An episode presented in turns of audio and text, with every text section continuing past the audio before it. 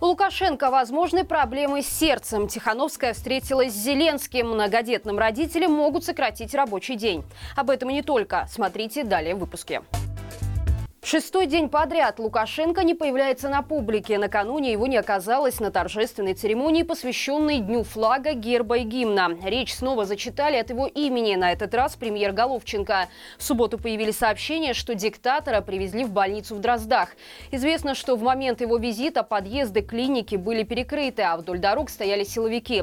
Также появилась информация, что в последнее время в Минск неоднократно вылетали профессора из Москвы, в том числе из центра имени Бакулева. Судя по тем специалистам, которые приезжали в Беларусь, Лукашенко могут быть проблемы с эндокринной системой и сердцем. О диагнозе Лукашенко со ссылкой на свои источники рассказал руководитель НАУ Павел Латушко. По его словам, у диктатора может быть инфекционно-аллергический миокардит. Это воспалительное поражение сердечной мышцы, вызванное инфекцией либо гриппом. Симптомы этого заболевания включают одышку, недомогание, сердцебиение, боли в сердце, умеренные боли в суставах. Опять же, по неподтвержденным данным, Лукашенко планирует планирует появиться на публике уже во вторник, чтобы остановить информационный шум. Однако в каком состоянии он появится, сказать пока трудно. Светлана Тихановская пожала руку Владимиру Зеленскому в немецком Ахене. Встреча политиков произошла на вручении престижной премии Карла Великого, которую в прошлом году получили народные лидеры Вероника Цепкала и сестра политзаключенной Марии Колесниковой. В этом году премию вручили президенту Украины. Тихановская отметила, что в рамках мероприятия у нее не планировалось полноценной встречи с Зеленским, однако им удалось пересечься и обменяться комментариями. Народный лидер Беларуси также поделилась впечатлениями от встречи с украинским политиком политиком. Я заметила, что у него очень теплые глаза, но полные боли. Да, он улыбается, но я могу представить себе, как ему тяжело. Несмотря на страшную войну, он находит силы улыбаться и делает это искренне. Отметим, что накануне встречи украинский лидер выступил на итальянском телевидении, где сделал несколько заявлений по поводу Беларуси. В частности, президент отметил, что более 70% жителей нашей страны выступают против войны и действий РФ. Белорусы все еще бьются за свою свободу и ценности, несмотря на пропаганду испытания, заявил Зеленский. Милиция провела рейд на столичной улице Зыбецкой, где происходит наибольшее количество правонарушений в городе. Но вместо того, чтобы наказать нарушителей штрафом, их отправили в парк с граблями.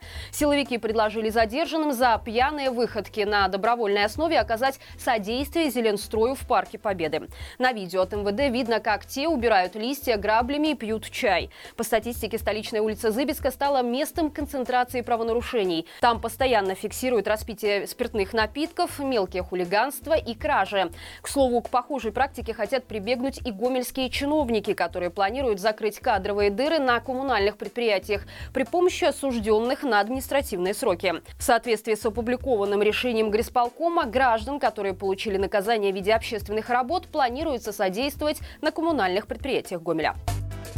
Второй энергоблок БелАЭС впервые включили в сеть. По сообщению Министерства энергетики, станция выдала первые киловатт-часы электроэнергии, а все технологические работы выполнялись в соответствии с регламентом и нормами безопасности.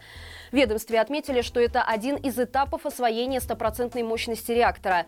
Примечательно, что не успев полноценно запустить первую станцию и столкнувшись со множеством инцидентов в ходе ее эксплуатации, чиновники уже заявляют о строительстве второй в Беларуси.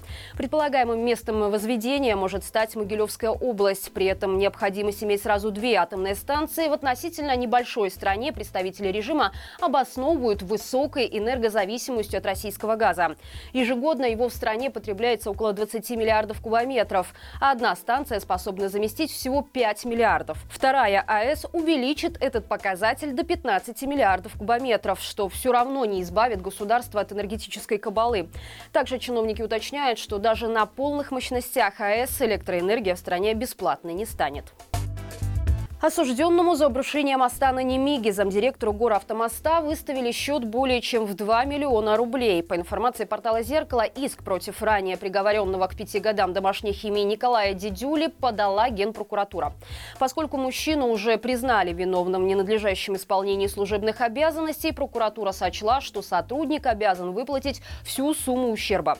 Стоимость моста оценили почти в 3 миллиона рублей, однако из этой суммы отняли стоимость старых конструкций, которые использовались обнаруживались при его возведении. В итоге в ходе рассмотрения иска выяснилось, что существенная часть обрушившегося моста оказалась пригодной к реконструкции. Суд оценил реальную стоимость ущерба, нанесенного Дидюлей, почти в 130 тысяч рублей и взыскал с Генпрокуратуры 500 рублей, потраченных осужденным на защиту. Напомним, что инцидент с мостом произошел в январе прошлого года. Пешеходная часть путепровода обвалилась на проезжую часть. Прохожие чудом не пострадали.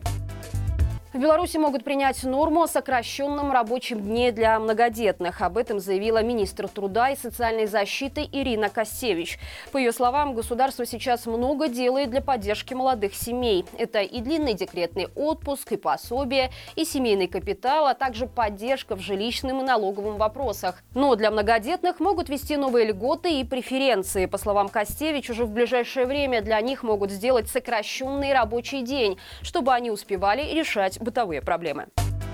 И это все на сегодня. Напомню, что на выходных на нашем канале вышел новый выпуск «Народ спросит», в котором обсудили с экспертами исчезновение Лукашенко, закрытие границы с Россией, выживание политзаключенных. Ссылку мы оставим в описании. Не забудьте поставить лайк этому видео и написать комментарий. Именно благодаря вашей активности наш выпуск увидит большее число зрителей. До встречи завтра и живи Беларусь!